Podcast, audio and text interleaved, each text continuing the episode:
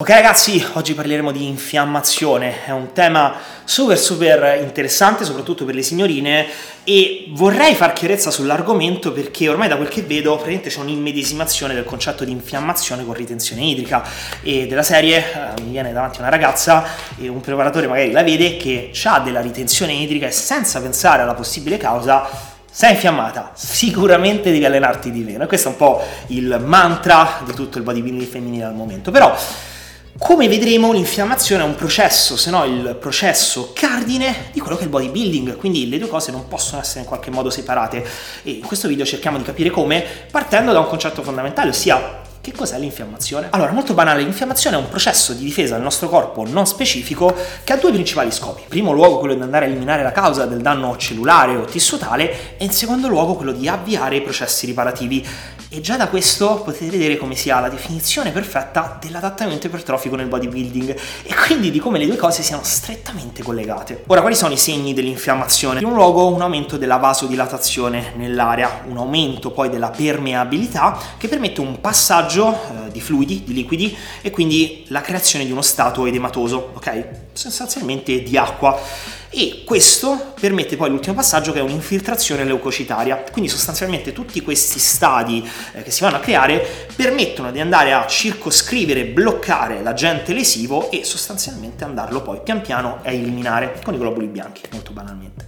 Quindi questo è il concept, l'idea che sta alla base di uno stato infiammatorio e ovviamente ci sono stadi infiammatori che sono di diverse entità eh, che vanno dal più eh, subclinico, quindi non si tratta di stati infiammatori gravi, fino a stati infiammatori che si attivano in presenza di vere e proprie patologie, quindi anche in casi molto molto gravi. Quindi logicamente questo ci fa capire innanzitutto che l'infiammazione di per sé è una reazione del corpo a un agente lesivo, quindi non è una causa della malattia o della patologia, e in secondo luogo che c'è un'infiammazione che può derivare da um, agenti lesivi anche abbastanza blandi, realmente un'infiammazione eritematosa, fino a infiammazioni necrotiche, infiammazioni che avvengono in presenza di patologie molto molto gravi. Ok? Quindi quando si si parla di infiammazione si sta parlando di un sistema di difesa, come detto, non specifico. Ora, altro punto interessante, il collegamento che abbiamo tra l'infiammazione e l'adattamento ipertrofico, ossia queste due cose sono in qualche modo collegate? Ebbene sì. Questo perché eh, da una parte, come avrete ben capito, l'allenamento causa un'infiammazione, ma non potrebbe essere altrimenti. Abbiamo già parlato dei tre meccanismi di adattamento ipertrofico, quindi la tensione meccanica, il danno muscolare e lo stress metabolico. In particolare questi ultimi due, ossia il danno muscolare e lo stress metabolico, sia per una diminuzione del pH e la liberazione di ioni H+, sia per il danno tissutale che andiamo a creare, quindi abbiamo già parlato prima di danno tissutale, vanno a creare uno stato di infiammazione e abbiamo visto, parlando dei tre meccanismi di adattamento ipertrofico, che sebbene alcuni vengano sollecitati di più o di meno in base all'allenamento che facciamo, quando ci alleniamo, e ci alleniamo per allenarci, tutti e tre vengono attivati in simultanea, chi più chi meno.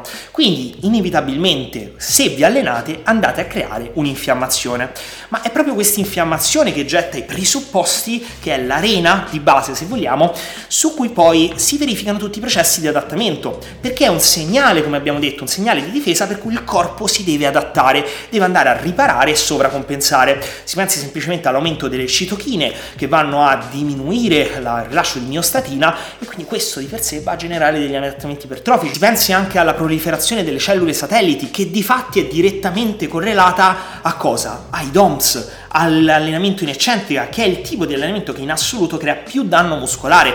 Quindi come capite, l'infiammazione è il presupposto di base per l'ipertrofia. Ora, è anche vero che il troppo stroppia. In particolare abbiamo due tipologie di infiammazione, generalmente in campo medico, che è un'infiammazione acuta, che abbiamo visto sino ad ora, e un'infiammazione cronica. Ecco, l'infiammazione cronica porta ad una diminuzione dei processi di adattamento ipertrofico. Molto bene, però l'infiammazione cronica avviene in stati patologici abbastanza gravi, in stati di sepsi, nell'anziano, quando c'è un processo, comunque uno stato di anzianità abbastanza in là. Quindi capiamo bene che non stiamo e non ci ritroviamo in una situazione di infiammazione cronica patologica se ci alleniamo troppo, cioè dovremmo essere proprio idioti deficienti per andare a sovrallenarci in tal senso. Quindi, eh, anche in questo senso, non dobbiamo preoccuparci di un'eccessiva infiammazione. Quindi, Gettati questi presupposti di base, cerchiamo di andare a capire come muoverci. Allora, primo punto, come detto, l'infiammazione è condizione necessaria, ma non sufficiente, affinché avvengano tutti gli adattamenti ipertrofici. Quindi mi alleno, accetto che ci sarà un'infiammazione acuta, che sì, sarò più acquoso, Sì, le gambe saranno impallate, non vedrò una striatura, non vedrò i vasti che si separano. O sì, se sono una ragazza mi vedrò più acquosa, avrò ritenzione, ma va bene, perché ho ritenzione? Perché mi sto allenando in un certo modo, quindi super positivo in realtà. Ci sono tutti dei processi infiammatori di base.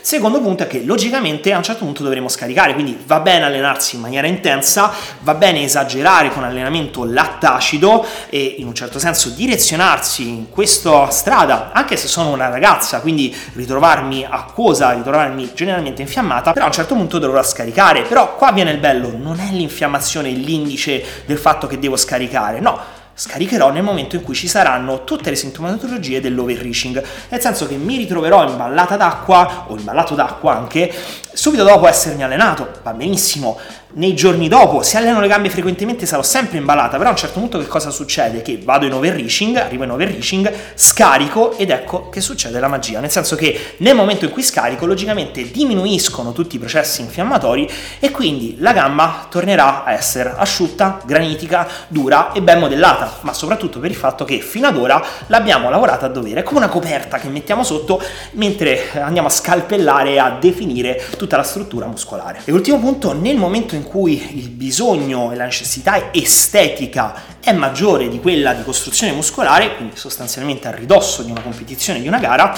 allora sì, posso ignorare tutte le sintomatologie di overreaching, posso ignorare la programmazione d'allenamento e posso semplicemente scaricare l'allenamento per ridurre tutti i processi infiammatori di base e andare in questo senso in gara, in competizione, che sono granitico, sono duro e non ho quell'accumulo di acqua extracellulare che mi fa vedere sostanzialmente liscio come una foca. Però anche qua si tratta di scaricare a ridosso della competizione una settimana prima, se vogliamo proprio esagerare due settimane prima, ma basta, a fine così.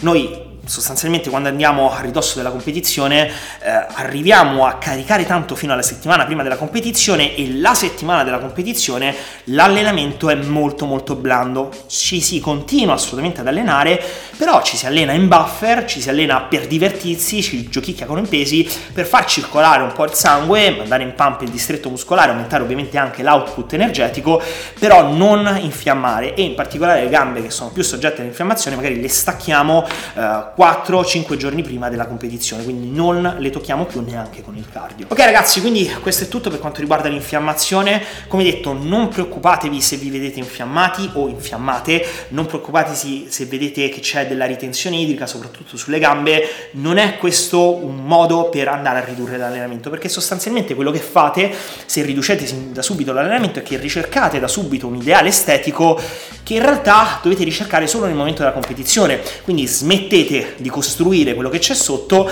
per poter vedere la gamba in questo momento meglio, più bella o vedere il corpo più bello in questo momento, però non ha molto senso come cosa, nel senso che come abbiamo detto, il presupposto di base per l'allenamento del bodybuilding, per l'adattamento, è creare comunque uno stato di infiammazione. Comunque allenarsi e il nostro corpo risponderà inevitabilmente con uno stato di infiammazione come difesa non specifica. Quindi detto questo è tutto, io vi invito a scrivere qua sotto domande o cosa ne pensate in generale dell'argomento in modo che instauriamo il solito confronto a cui noi tanto teniamo e detto questo ci vediamo al prossimo video.